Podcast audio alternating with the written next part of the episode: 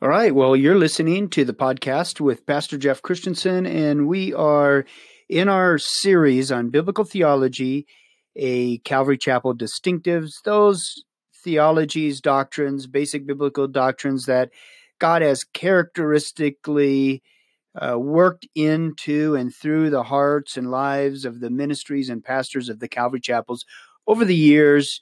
And we're just chatting about that, doing Bible studies, really just taking a look at scripture after scripture after scripture on this topic.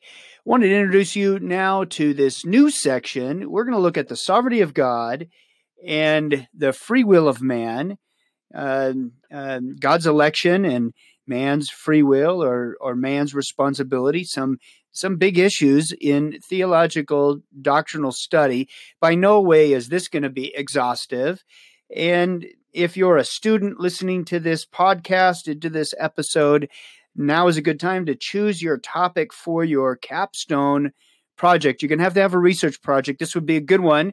Many of the projects are, uh, let me say, episodes that we looked at, uh, topics that we looked at were by no means exhaustive. My prayer, my hope is you would be stirred up in one of those topics to write a deep, in depth research paper on and we can talk more about that but we're we're entering into the time where we should take a look at what are we going to do our topic on. Well this is a good one actually. How about this sovereignty of god and and and free will? And i want to introduce it a bit. There is an outline available for you to download so make sure you do that. And then we're going to jump into uh, a few things concerning god's sovereignty god's election uh, God's predestination. We'll look at then man's free will, man's free moral agency, man's responsibility. We'll look at an apparent contradiction. We'll look at this paradox. Um, and then we'll kind of conclude a bit, and that will wrap us up. But a lot of scriptures to look at. By, by way of introduction, the sovereignty of God and the responsibility of man. Um, a summary statement in parentheses to kind of catch that would be let's acknowledge two apparently contradictory truths, kind of a good summary that uh, acknowledging two truths that appear contradictory because of our finite um, minds and understanding, and yet let's not expect to have this all figured out by the end of our uh, series and by the end of this episode. That's for sure.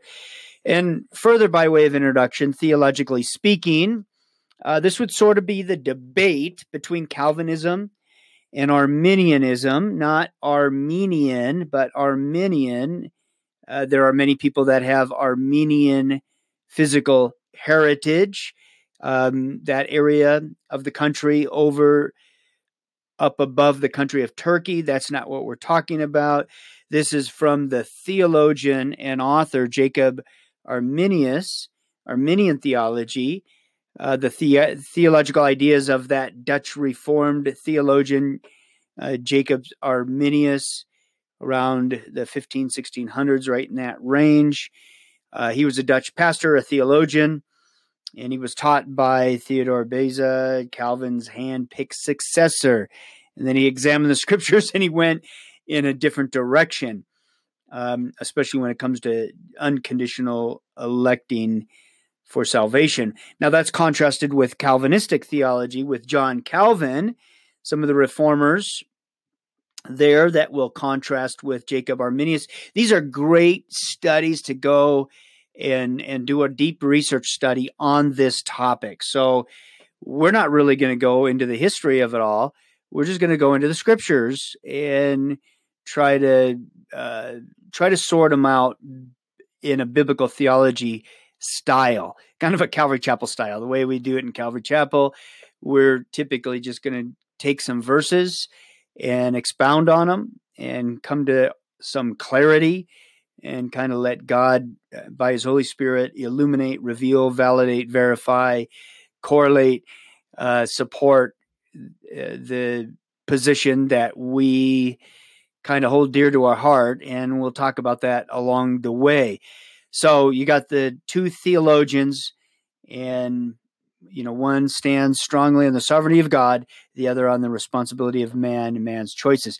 And so this course, this uh, series is definitely not a defense of either of those theolo- theologies, uh, because it's the conviction of uh, many of us, most of us in the Calvary Chapel, most of us teachers, leaders, pastors, uh, ministers, and personally, my own conviction, uh, neither of those systematic theologies or perspectives deal in a comprehensive way with the verses in the Bible on these two issues. They just don't. And I'm not able to buy into uh, hook, line, and sinker into one of those the- theological um, traditions.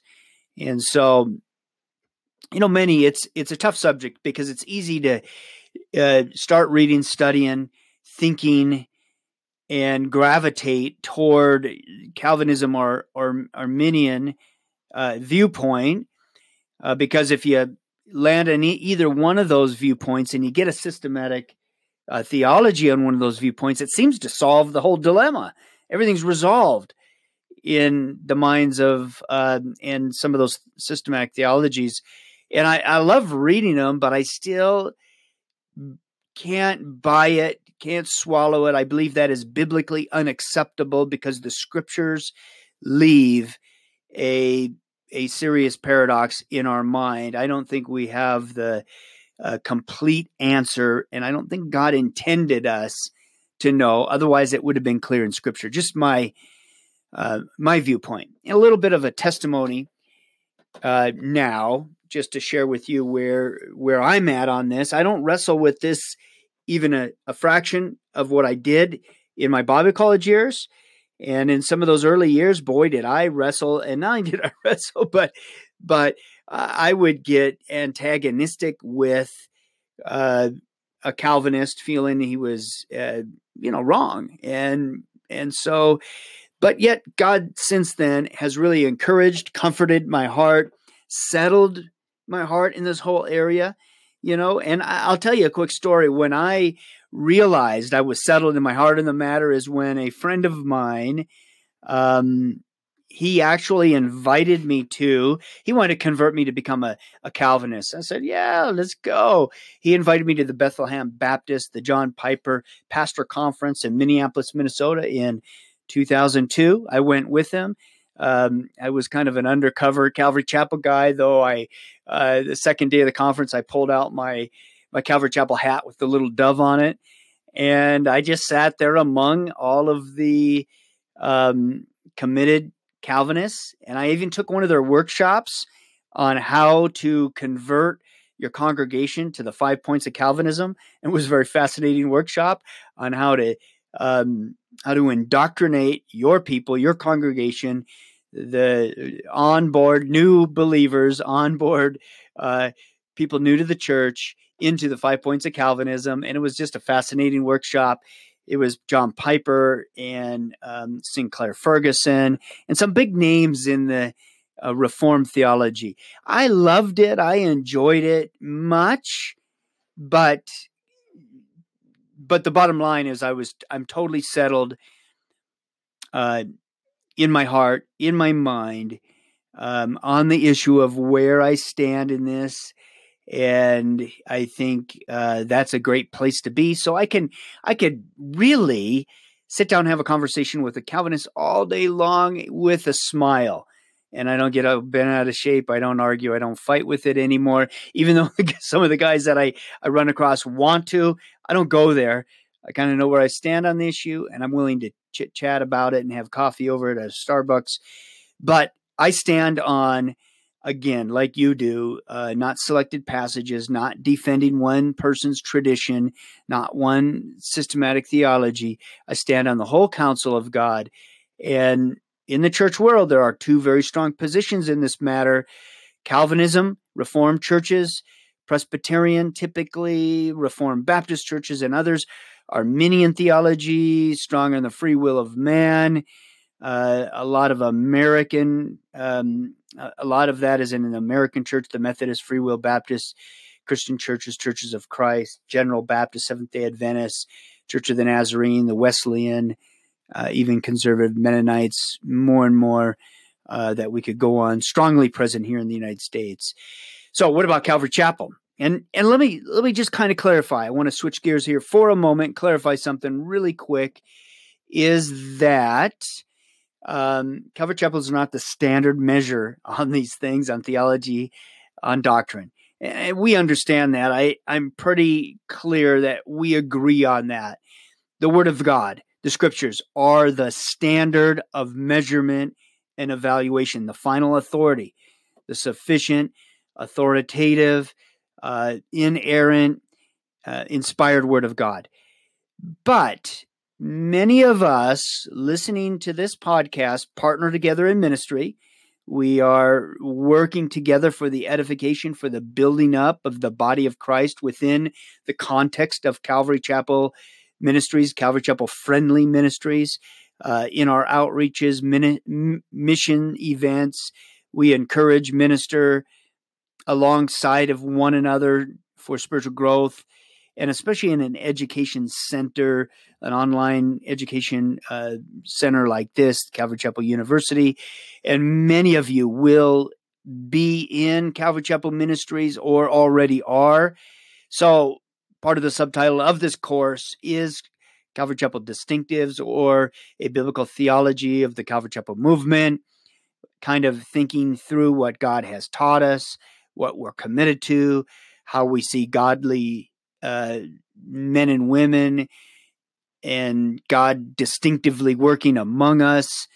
And so, because of that, I'm going to take a word here or make a word or say a word on where we stand that we're not, Calvary Chapels are neither committed to Calvinism or Arminianism, either one. We're really partially both.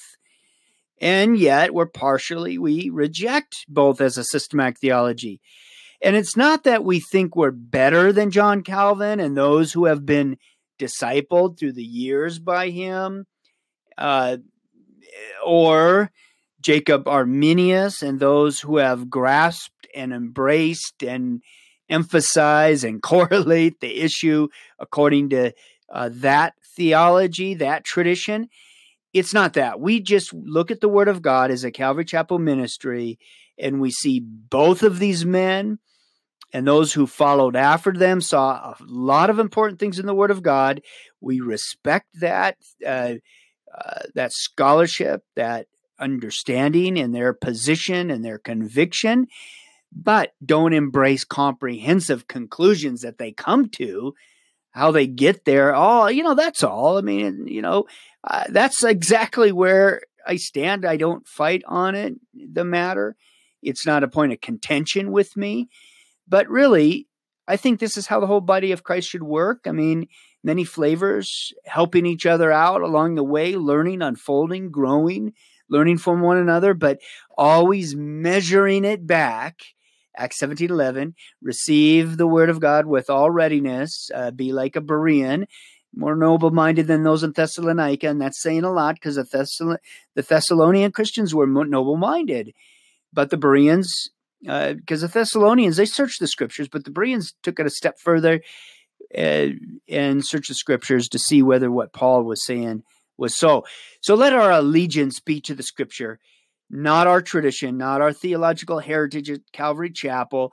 Each of us need to have a a convicting uh, word and stand that we know what we believe, why we believe it. We're getting it from the word of God as our authority and not elbowing each other and asking one another, hey, what do we believe about this subject around here anyway? That ain't the measure. It's got to be the word of God. We've got to have a conviction. And that's why I suggest this might be a good, good place uh, for you to dig in and study and get settled on this issue because boy, is it, is it freeing? I remember those days in Bible college. Um, years ago that you know we would sit on campus and we'd argue about this and we'd you know there'd be different sides to the issue and uh, i'm glad i kind of grew from that area but i think we need to wrestle through it i think it's important to wrestle through these issues with god and the bible Anyway, by word of introduction, hope that helps. See ya in the next episode. We're going to jump into the election of God. First Peter, elect according to the foreknowledge of God the Father. See you soon. Bye for now.